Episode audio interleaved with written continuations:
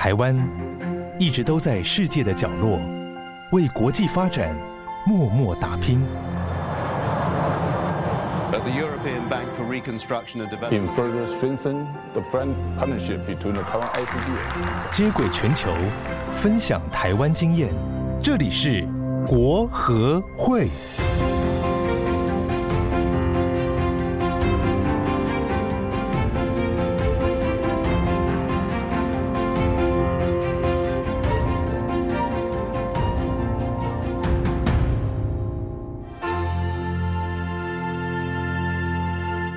Hello， 大家好，欢迎来到由国际合作发展基金会所制播的 Podcast 节目 A 来自台湾援外的声音，我是哲青，我是静婷。那节目的一开始呢，一样请大家先听一段来自援外的声音。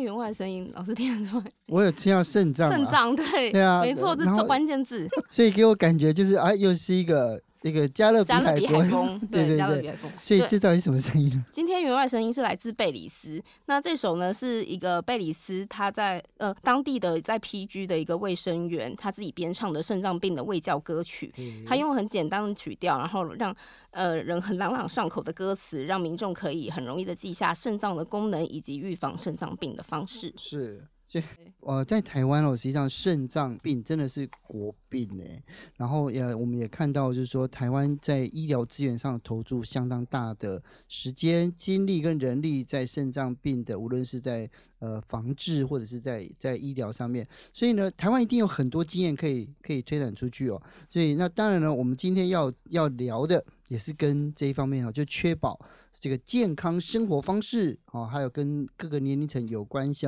的这个健康福祉哦，那也就是 S D G 三，健康是基本人权。那今天呢就要来聊一聊说跟这个有关系 的, 的业务哦。那在在国会到底有哪一些业务跟 S D G 三有关呢？呃、S D G 三最直接关系其实就是我们人道援助处的公卫医疗组，他们常、哦、他们其实做了很多的公卫计划。那我们今天的呃访宾也即将会帮我们就是介绍到，就是我们刚才提到像肾脏病的卫教这部分，就是他们很重要在推动的慢性病的计划。嗯，那因为像 W H O 呢，它其实主张健康是基本的人权，也强调就是全民健康的覆盖重要性。所以呢，我们是希望透过健康促进和卫生教育的方式来提升个人健康管理意识。所以刚刚才包括老师有提到，就是呃 S D G 目标的第三项，它的其中的一个子目标呢，就是强调要在西元二零三零年之前，透过预防和治疗，将慢性疾病过早的死亡数减少到三分之一，并促进心理健康。对，是，这就是我们今天的主题。所以今天的主题呢，当然就跟公卫医疗有关系啦，所以我们就邀请到两位专家哦。那第一位呢是黄尚志医师，那 黄, 黄医师呢是高雄医学大学附设综合纪念医院的副院长，那也是台湾肾脏医学会的理事长，这样。所以呢，待会呢，这个呃黄黄副座呢，要副座要为我们来介绍，而在国际上到底台湾的医学经验能够怎么样来协助这个友好跟友邦国家哦。那第二位呢，当然就是你们国合会的同事喽。那那是最主要是林建章计划经理。那林建章计划经理呢，他在中美洲的贝里斯还有尼加拉瓜担任过肾脏病计划的计划人员，那也协助这两个国家推展过肾脏病的防治工作。那既然这两位在这、呃、在公共医疗上面呢，都有这么多的的这个着力跟用心哦，那我们就话不多说，邀请到两位哦。那副座还有这个计划经理，两位好。好，呃，子欣，呃，静婷好，对，呃，各位听众大家好。主持人以及各位听众大家好。是，非常看到两位都非常的沉稳这样子，对，对，所以我们就我们就直接来进入主题这样子。因为其实其实在肾脏病里面啊，应该说应该说在公共医疗上面是一直都是国合会一个重要的科目嘛。因为对对呃对，尤其是推动慢性病是我们近几年来就是重要的计划。嗯、然后像是其实我就很很好奇，先来问一下我们副院长好了，就是像我们在常常提到肾脏病会有洗肾、透析，不知道这是什么样的意思？然后以及我们刚才主题有提到说，今天的主题是 S D G 的第三个项是确保及促进各年龄层的健康福祉嘛？那它又跟肾脏病有什么关系呢？好。当我们的肾脏大家都知道嘛哈，在我们的后腹腔啊，那主要是要排泄废物了、水物了，那然后维持我们这个体内的环境的恒定。但是呢，如果你肾脏的功能一直坏，就是你肾脏一直坏掉、坏坏到最后没有办法维持了，那人的生命应该是结束了。可是因为医药的进步了、科技的发达哈，那我们可以利用换肾跟洗肾的方法让你活下来啊。所以你现在常常听到说哦，人去换肾啊，人去洗肾啊哈，其实。它就是一种呃延续你生命的一个方法，那用这个换肾跟洗肾的方式来取代你肾脏的功能，让你能够排除你的废物、水分啊，维持电解质恒定，那么你就活下来。所以，那因为你这个尤其是洗肾的话，你要必须要一段时间去洗，比方说啊，大家听过那个血液透析、腹膜透析啊，台语讲就是洗油剂，诶、欸，洗油剂嘛哈，洗巴肚跟洗血哈，那以洗血来讲，你就一礼拜去三摆吼，一个四点钟，啊，洗巴肚就用淡水换吼，啊啊，直接换细胞，啊是讲用迄个主动的方式来换，啊，总之啦哈，你是要活下来的关系、嗯。对，那你刚才有提到说，呃，这个跟这个 S D G 三有什么关系哈？好，不是每个国家都有办法提供像台湾这么好的这个啊、呃、医疗的环境，还有这个健保的给付，还有让病人存活得很好，生活得很好。你想一想。看我们邻近的啊几个东南亚的国家，它没有办法提供的话，那这个病人就没办法呃维持生命，就会走啦。嗯，呃，所以我们现在有很多的洗肾的病人，其实换一个角度来看，是因为我们活得够长。第二个，嗯、我们慢性病照顾都过够好，它不会中途下车。嗯、第三个，我们有很好的健保制度。第四个，这个话说国力坚强，有办法去维持这个体系。所以这个是很多的多重的因子啦，哈、嗯。那如果站在平等的立场上，你看我们跟隔壁的国家，这个就有一点不平等了哈、嗯。我们可以这样子，他们不能那样子。在我们国家里面也一样啊。有些城市里面呢，它的医疗资源多，它可能活过得更好的。所以一个器官哈、哦、到了末了了，那我们不希望它都在收拾残局，所以我们要把眼光往前面。再很严重的话，就的疾病，肾脏病，那你让它。减缓它的恶化，功能的恶化，在比较前端的话，就让它能够治愈；在更前端的话，就让它不要得肾脏病。所以这个就是整个我们在那个防治的啊、呃，从前面到后端的一个策略哈。是，所以听完副座这样分享之后，我想请教一下健彰计划经理哦，就是在国合会有什么样的计划或方式来推动这些友好跟友邦国家的肾脏病计划呢？以以贝里斯来说好了，那刚刚教授有提到说一件事情，其实因为这些国家它的资源并没有那么发达，那以贝里斯来说，它其实像台湾因为有健保的关系，所以整个就是假设你身体真有出状况，肾脏有问题的时候，其实都可以透过透析的治疗来维持生命。可是在这些开发中国家，它本身因为资源不足，就像刚才教教授有提到说一件事情，就是如果我们能够把呃，这个维持生命的东西，在我们把它提早做一点，就是我们从预防的方式来着手，让这些人不要进入到洗肾的阶段，其实等于是提升他的呃生活的品质，然后延长他的寿命，让他不要因为我可能因为没有资源，导致于我必须要产生这个洗肾的这个。接受这样的一个治疗。那我们国合会其实在做所谓的肾脏病防治的时候，我们通常透过几个方式啦。第一个，首先是在政策的方面，就像以贝里斯来说，我们其实在贝里斯有执行叫呃肾脏病流行病学调查。那这样的调查就是希望说，透过一个实证性的科学的呃资料，然后帮助他们友邦国家有一个政策性的方向，就是说，哎，我现在有多少人有肾脏病啊？那我该用什么方式？谁才是我们的重要的？危险族群。那在下一个就是希望透过说，我们透过疾病的控制，就是刚才讲说，哎，我怎么让这些呃病患不要进入到洗肾的阶段？那就是需要透过他们的呃医护人员的训练，那那强化说，哎，他们这些人其实可以做一早早期做一些筛检啊，做一些检查。那可是这是对可能有一些危险因子的人，可是如果是针对一些一般大众的来看，那一般大众其实他可能没有病啊，为什么他要去做检查？那我们就说，哎、嗯欸，我们提升他对于肾脏病的认识是什么？就像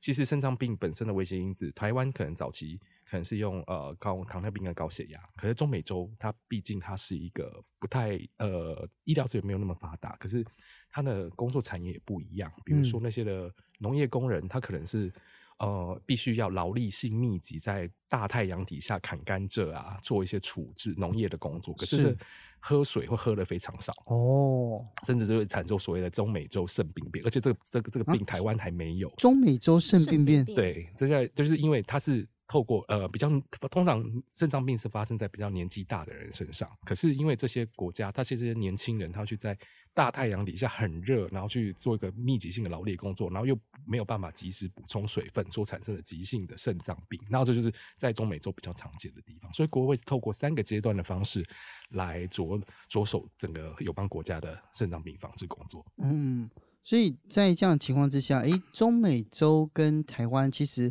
在不同的文化跟医疗背景之下，我们对肾脏病的医疗跟防治都有需求嘛。那我就要请教教授，就是那你一开始接触到就是我们国合会的案子的时候，应该也邀请你去评估嘛，有没有？有，有，有，也是去评估。那我们要去评估，就是说你自己要有点实力啊，台湾要有点实力才会想过去援助别人啊，去看看别人国家怎么样。那我们呃，台湾大概从一九六零年代开始一直发展啊，当然一开始都在建立这个肾脏病的诊断啊，或是对于那个尿毒症的治疗。可是渐渐渐渐渐的，我刚才也提到说，大家的眼光就不会放在后端了，就往前面去。那所以刚刚啊，建章有提的各种的疾病哈，会造成这个肾衰竭，其实随着时间的这个改变的话，呃，开始变了。可能过去我们都是一些呃感染所引起的，后来呃有乱吃药所引起的，也有中西药都有了哈。然后慢慢慢慢的，随着我们这个生活富裕啦，慢性病的跑出来，那糖尿病的的病人哈，可以活得很久了，那、呃、也不会产生并发症、早期的死亡。所以渐渐的，现在我们的台湾大概有九万个人在透析的话，长期的透析的洗肾哈，那里面最主要的两个族群就是，第一是糖尿病的病人，嗯、第二个就是老年人，大概六十五岁的哈。是，那这些都是呃，一个是慢性病，一个是他的肾脏的功能因为慢性病或者其他的因素让他一直坏下去，那么到达这个尿毒的一个这个阶段。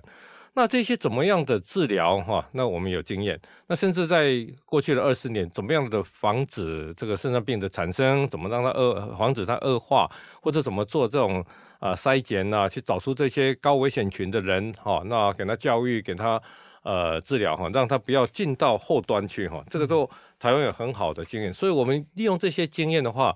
呃，参加国际肾脏医学会，那提供呃这些的经验在国际的组织，那当然我们可以去呃评估啊、呃，像其他的国家，那刚刚经常讲的呃中南美几个国家，我们去看的话，除了这个呃教科书上写的这个所谓中南、嗯、中南美洲的这种呃肾脏病变、肾脏病变以外，大概刚刚没有错了哈，跟那个甘蔗园里面的人参有关哈、嗯，那其实呃。他们的形态就跟我们不是完全一样哈，你也必须考虑到当地的气候啦、水质啦哈、人民的生活习惯啦哈，还有他们的肥胖度啦哈、糖尿病的等等等，这个这个都有关系。那因为我们在台湾有很好的经验哈，所以就把这一项子的一个计划，呃，慢慢的把它就是把它拿出去，呃，援外就对了哈，教我们的友邦。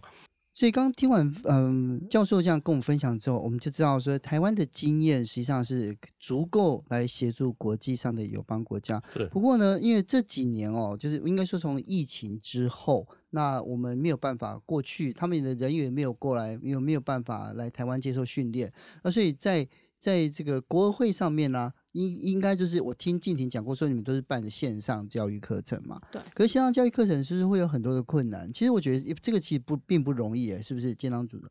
其实因为在执行计划疫情前的时候啊，我们常常用就是当地的医护人员到台湾来了解一下，刚才黄教授说，哎、欸，台湾的经验做了怎么样？对。然后把他们可以用的东西带到驻地，就是我们刚才这些友伙伴国家来做使用。可是因为疫情开始之后，在线上的。呃，他们没有办法过来，可是我们计划还是希望能够在这一块领域把台湾的经验纳进来，所以我们后来是跟这个台湾肾脏医学合作，就是把线上课程的东西推展进去。那这线上课程其实因为毕竟两个国家不一样，比如说可能在这些国家可能有些他没有办法做到太深的一些医疗处置，嗯，到底我们要提供什么样的东西给他们，以及我们用怎么样去规划课程更适合于他们来去做。然后这说当然这是一个一个线上医学呃线上的课程，然后另外就是我们有跟他们一起合作，就是呃在肾脏专科。那因为肾脏专科这些国家因为它的医疗资源教育的部分其实没有那么发达，那可能一般都是一般科或内科医师来做肾脏病的照护、嗯、可是如果要再进阶一点，他可能专业 不, 不足的话，那我们也是透过跟台湾肾脏医学会来合作这样肾、嗯呃、那个肾脏专科的训练合作这样子。是，但是在这种线上课程，在例如说像资讯的，例如说像教课，一定会有语言的问题嘛，他讲的我们听不懂，或者我们跟他们呃沟通了他们不明白，那你们要怎么去克服这件事情？这个因为在台湾的医师也好啊，护、呃、理师也好，其实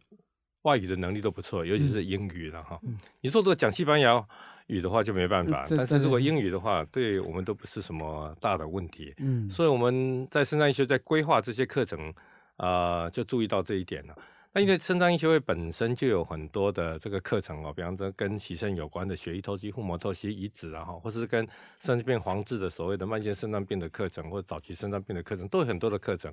那我们就把这些课程调整一下哈、哦，根据这个需要，还有他们的应该要了解的重大的、呃、重要的部分，那么做一个调整。那也排了一个啊、呃、对外的这个课程，那么找医学院里面那个。外语能力比较好的啊，那再再做一个录影录音啊、哦，那就可以把这个课程给给完成。那这个无远弗届啊，哈、哦，所以你到哪边播都可以。那不止这样子哦，我们也介绍了国国合会，除了肾脏的话，那糖尿病也是一个重点，我们就一个跟糖尿病卫教学会给他介绍给他们认识了，哦，还会牵线让他们认识到，他们现在也是也也很慷慨的，他们也也这样参与啊。所以你看，这个不是只有在肾脏，因为大家毕竟都在。台湾发展、哦、那也希望把台湾的声音、哦、往外面去、嗯、那我们有的是学术上的联系，但是学术上联系以后渐渐的我们发现说我们的实力不止在学术上、啊、应该是还是可以帮忙别人、哦、也可以把台湾的经验台湾的知识、哦、给它带出去，所以就这样子就、呃、有办法，不只是说那么远的地方、哦、或是近一点的地方都可以，也不只只有肾脏病、呃、未来可能在也呃，糖尿病啦，或者其他的心脏啦、高血压啦，哈，也可以这样子做一个扩展。这个就是我去呃中南美的两个国家所看到的，说，哎，我们在台湾做得很好，嗯，但是但是也不要说一直在台湾而已啊，因为我可以把我们的强处哈、啊，往外推展。那其实往外推展也也不难呐，哈，也不难的、啊啊，因为我们的人员也多，其实我们的资金也不少哈、啊，那热情的。愿意愿意支持的这种单位也多哈，所以只要只要一拍即合，经过一个组织哈，那就有办法把我们的实力给往外展去。嗯，另外我也想问一下，就是因为之前我在听那个第一季的 Podcast 的时候，我记得那个人道援助处的王宏慈处长，他就有在节目中提过贝里斯的这个肾脏病计划，他在执行流行病学的调查，而且这个成果后来还刊登到著名的医学期刊。然后我很想问两位，就是这个调查是怎么执行的？嗯，这个调查其实花蛮长的时间。那从规划一开始，因为你想哦，我们现在要做一个调查，不可能是我随手设一个摊位，然后找人就可以帮我来做问卷、啊、抽血、验尿等等。可是，那我们为了让这个调查有所谓的代表性，那这个国家其实将近四十万人。那当初我们就很苦恼，因为台湾的地址户政系统是非常好，就是单号、双号都非常的清楚。可是在这些国家。并不会是这样，它可能是一个区块，那可是我们又不是当地人，我们怎么样跟他们合作这件事情，这是一个最大，这刚开始最大的难题。所以后来跟卫生部在讨论的时候，他们说，哎、欸，其实我们可以跟统计局合作。那用的方式就是用科学方式，就是、哦、我们做一个分层抽样，就是、欸、我抽出来的东西，我做出来的结果是有代表性的。所以这个过程从一开始的，比如说问卷的设计，到后续的，因为这个。肾脏病的这个研究并不能只是说我只是问你有没有肾脏病就说你有，而是我们要透过抽血。那你可以想象这个呃贝里斯是四十万人的、呃、人口的国家，它台是台湾的四分之一左右。那四分之一这种状况下，那这种家户住的这么偏远，那我抽完血之后我还要送回去医院的实验室做检验，其实这整个或或呃做法真的还蛮难，但是我们做的成果还不错，我们访问大概超过一万三千人，这么多人哦，对，然后愿意接受抽血跟验尿的人大概有呃七千多人左右，所以大概是六成，这在台湾几乎是很难达到的一个状况，那所以那些程序都是蛮蛮蛮复杂的啦，那当然实际真的在做的时候大概是三个月三个半月，那用了大概五十个人去全国跑透透，五十个人做这么多，对，那那我们也是，所以他甚至都还跟我抱怨说啊，天哪，我们从早出去，因为他是做家户调查，不是说他在一个定点，就是这些人都要开着车啊，然后到一个很偏远、嗯、啊，甚至在南部刚才 P G 那个地方还要骑马上去到更偏远的社区，那可能是一般路都不会到的地方，所以整个过程来说还蛮辛苦的。那到后来的资料收集完了，再做资料除错啊，以及分析，然后才有机会说，透过因为这是第一个贝里斯的流行病的肾脏病流行病学调查，那也, 也因为如此，所以我们透过这个发表期刊的方式，希望可以将这个结果呈现出来。那这个结果也透过提供给科学证据，就是提供给贝里斯卫生部做一个肾脏病防测政策建议，这样子。是，所以听到无论是教授还有健彰跟我们分享这么多有趣的故事哦，但是呢，应该后面还有更多实际的案例哦，可以来跟我们聊一聊。没关系，我们先休息一下，马上回来，更精彩的还在后面。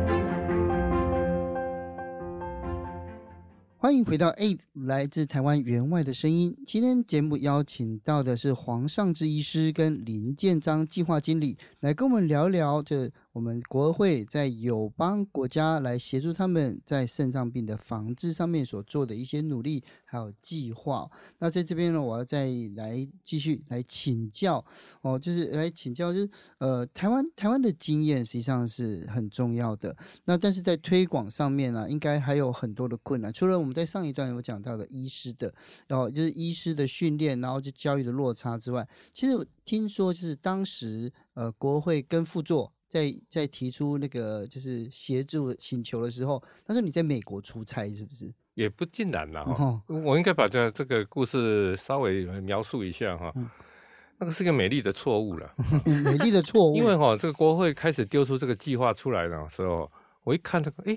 这好像为我们量身定做，我不去投的话实在太对不起这个这个计划了、哦、然后就我们就说服这个医院我去投，那后来就有 一, 一连串的这个包括出去访查啦，或是到贝里斯去看看这个最后的这个结果哈、哦嗯。那我刚必须很赞赏这个健彰的这个调查，因为我本身哈、哦、在四五年前在高雄县也做过，我只做三千人，也是同样的抽样、嗯、那个。呃，这个叫做分层抽样这样子来的哈、嗯。那我们也是很多用学生哈、哦、跟我们出去，那花很多时间精神，那才抽三千个人、哦，他们做了一万多。对，哎，他还有还有办法去唱歌跳舞这样子哈、哦，这个很很厉害的哈、哦。那所以当我去贝里斯看去参加这个研讨会，那也知道这种呃中南美这个中美洲了哈，还加勒比海的这个状况以后，一直鼓励他一定要写出来。一直要一定要写出来，这个是很不简单的一个一个工作哈、啊，所以他也这样呃把它出版了，这一点是代表哈、啊，他我们的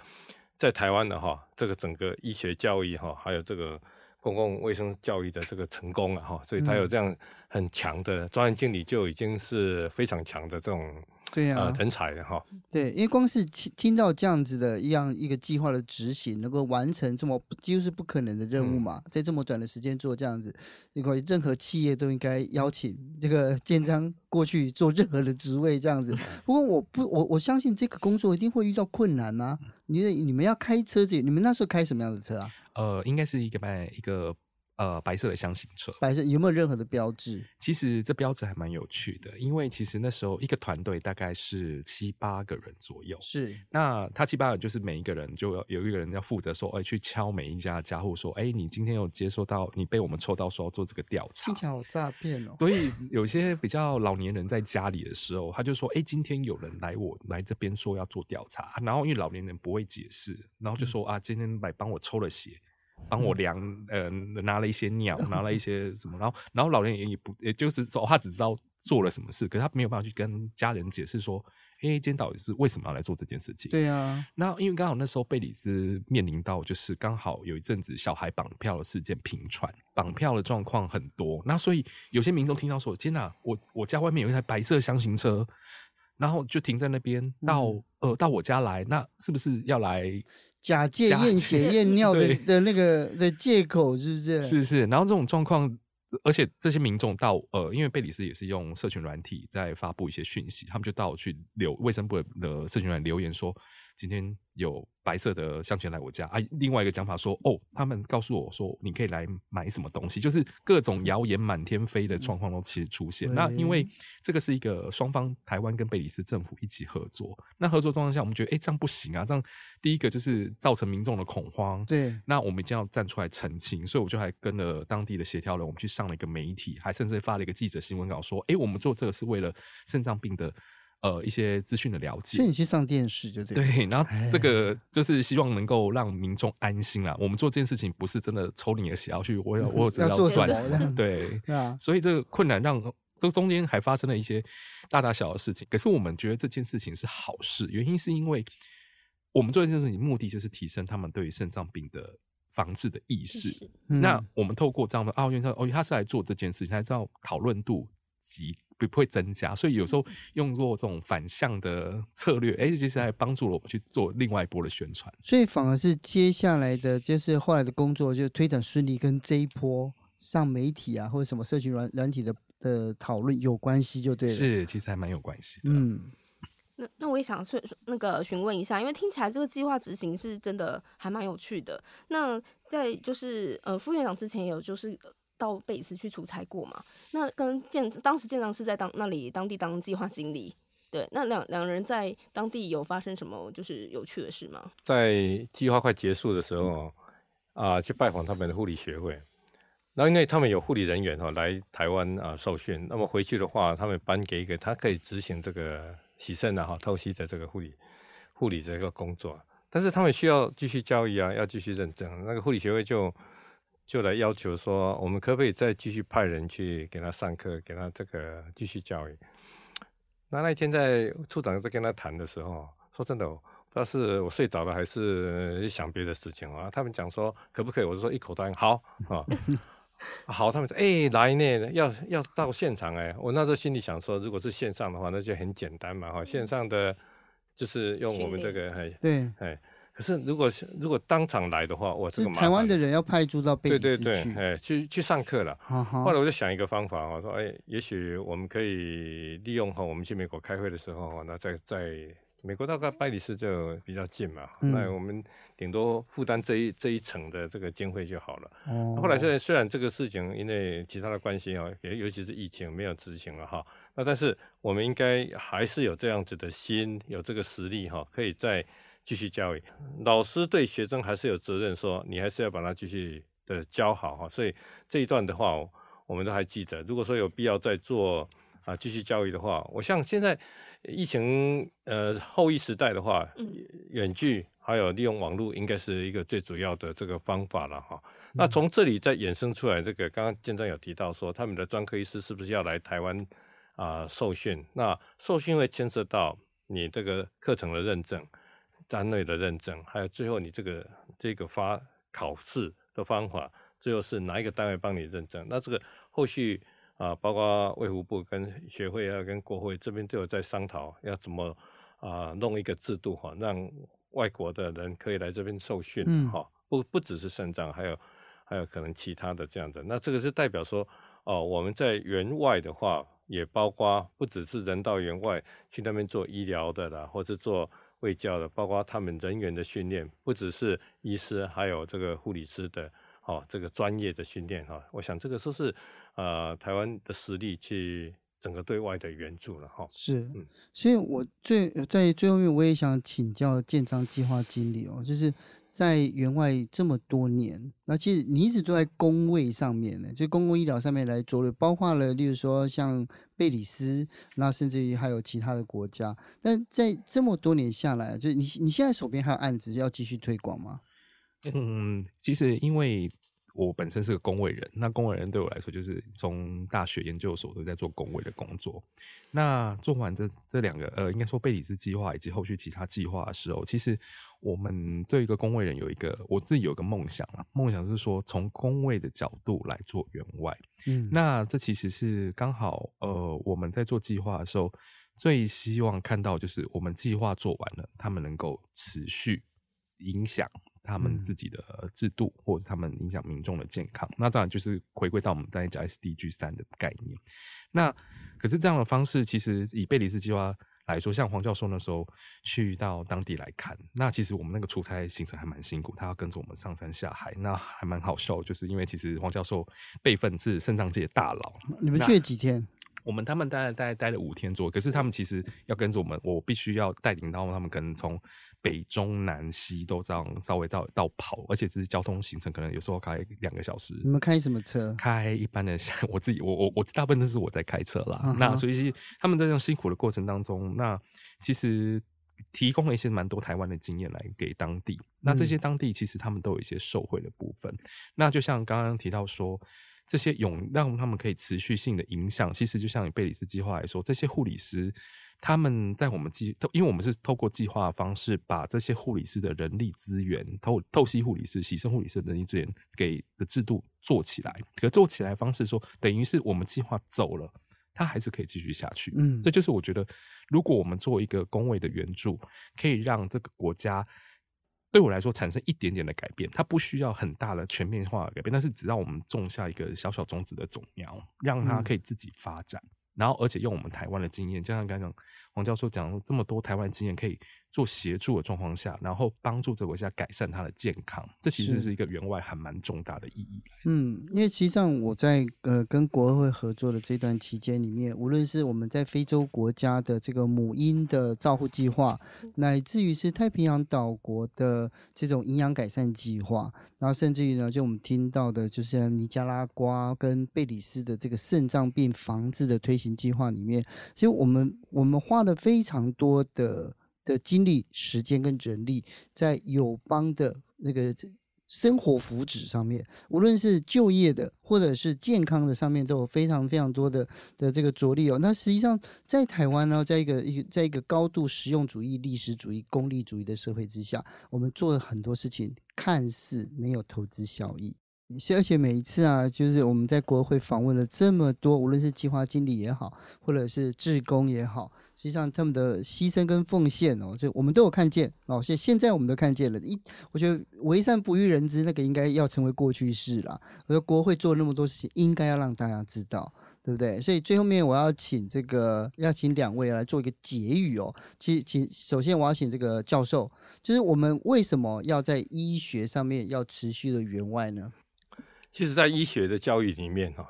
啊，啊、呃，对于这种比较弱势的族群哈，啊，刚刚就你就是 S D G 三 的话要平平等嘛哈，啊，嗯，啊，弱势族族群的照顾的话，是在医学教育的医学学生的养成教育里面很重要，尤其我来自高一。嗯，那么高一在南台湾，当时的创院的呃院长杜聪明博士的话，他就很强调这种在偏乡的医疗，所以你可以可以看到很多过去的历史啊，高一去有山地医师的养成班，那我们对于这种偏乡山上山上的海边的哈，包括现在在高以前的高雄县的三个山地乡、屏东县的，还有台东的很多的资源，那。那这个都是让我们的医学生能够从年轻的时候就知道说，我们不能只在都市里面做，很多偏向的地方需要我们的这个照顾哈啊推展哈这样。第二个呢，也不只只有高一了哈，其实很多台每一个台湾的医学校或者医院的话，都有负起这样的责任哈。那尤其是卫福部在推说，你应该啊、呃、往南向也好，往哪一个都都可以哈，那就是把台湾的力量往外去做。那台湾的本来就有很好的这种这种的实力哈。以肾脏来说，国际肾脏学会有一个叫做国际肾脏日，每年的离三月的第二个礼拜四。嗯，但是呢，它是呃两千零六年开始，我可以很骄傲的告诉各位，台湾的肾脏日在两千零五年就开始了，所以历史就是记录了，我们永远比你早一年。每次外面外国演讲都给他讲说，我们早你们一年，这个也没有办法改变的。嗯，那为什么我们会早他一年？代表说我们从两千年以后，把我们的眼光往前面推的时候，就在讲求防治讲求防治的话，所以我们把整个所谓的典范转移了哈 paradigm shift 往前面来哈、嗯，这个就是我们现在的除了在本岛本国里面做医疗以外，那么我 也, 也把这个实力啊往外面去推。那从这样的推的话，才了解说哦，原来我们不止不止说在台湾的医疗好，我们不止我们的医疗水准高，其实我们在医师的水准高以外，我们在医师跟医师一起合作的所谓的护理也好，检验也好，这个所谓 paramedical 的哈、嗯哦，一些相关的都是很强的一个团队、嗯。那如果利用这样的团队，在这个政府的机构或者政府的计划的支持下出去的话，会把我们的实力哈、哦、往外去的哈、哦。防疫是这样子，医疗照护是这样子，呃，慢性病的防治是这样子哈、哦。我相信未来我们会把我们的眼光更往着啊、呃、世界上这边走，这个是大概我这次参加啊、呃，不管是哪几个国家的这种呃去看也好，还有跟国会的这个互动也好，得到最大的收获。谢谢。是，所以我觉得医生的就是要秉承了希波克拉底之誓，不能忘记这件事情哦。那我们现在最后呢，还是要问一下建章，就是那你要对这样要投入这个国际援助的这样子的一个一个年轻朋友们，你有什么建议给他们呢？嗯，如果是在年轻朋友身上，其实我觉得有一个很重要，就是你自己要有一个初衷。那这个初衷是来自于你到底为什么要从事这件事情。那以公卫来说，其实公卫领域很广，那广到了状况下，如果你没有办法保有这个初衷，提升自己的专业的时候，其实很多时候就会做什么不像什么。但是如果你愿意把这个初衷跟热情维持住，把专业的学习持续扩展，那扩展扩展自己的领域以及专业，让自己在未来的应用可以轻呃驾轻就熟的去实作的话，其实这才是有帮助的。那我觉得对于年轻人来说，一开始你在求学阶段，其实当然就是要想办法累积自己的实力。那当然就是不要想着说，哎，我只想要去做员外，可是你却没有好好累积实力，那到底等到真的要拿枪打仗的时候，你到底该去怎么做？这都是一件不容易的事情。嗯、是那。以而且我觉得工作上做这些事情的成就感很重要，就是因为我们毕竟是国外，呃，应该是说对于当地来说我们是外国人，可是如果我们做这件事情不能从中，应该是说你要想，我觉得成就感是要靠自己去发掘的。就像我自己来说，我还记得我之前在国在其他国家来做一些公卫的计划合作，当我在观摩就是当地的，就是我们培训中职教师怎么让呃当地的民众对于预防疾病这件事情的重要性的时候，他、啊、有一个民众的家属就说：“哦，我听到我妈肾脏病这个样子，我都有点担心我自己的状况。”那他说他甚至自己回来去做一些检查。那其实对我们来说就是一个小小的影响，嗯，但是我觉得这个影响你必须作为一个推展国际援外公卫的这件事情上，你要随时铭记在心，就是你做的事情不会想象说我会做了很大的改变，从这些小的改变中累积这样的成就感，你的热情才不会消失，那这样才可以让你自己的工作的持续性越越来越久。是因为听到这个建章身上有聊到，从看从圣多美普林西比、贝里斯、尼加拉瓜这么多的国家的工作经验，相相相，我相信呢会给年轻朋友很多的这个应该说是启示哦，还有启发。那我们再一次呢也感谢除了建章以外呢，还有这个黄教授，今天非常谢谢你来到现场哦，就是因为那个副座其实是百忙之中啦，因为来我们节目来跟我们分享，那希望呢就是在这个副座的号召之下，能有更多的年轻的医师能够投入这个国际援助的这个的工作里面哦，所以先谢谢两位，谢谢你们，谢谢，好，谢谢，谢谢。那今天呢也非常感谢大家的收听哦。那下一集呢，我们将呢要邀请到哦，我应该说下一集我们的重点会放在 S D G 的十七，建立多元的伙伴关系，促进协力哦，来这个永续的愿景，来跟大家聊聊一个很特别的口号，叫这个 Together Stronger。好，所以请大家记得订阅我们 A 来自台湾援外的声音，我是哲青，我是静婷，我们下次再见喽，拜拜，拜拜。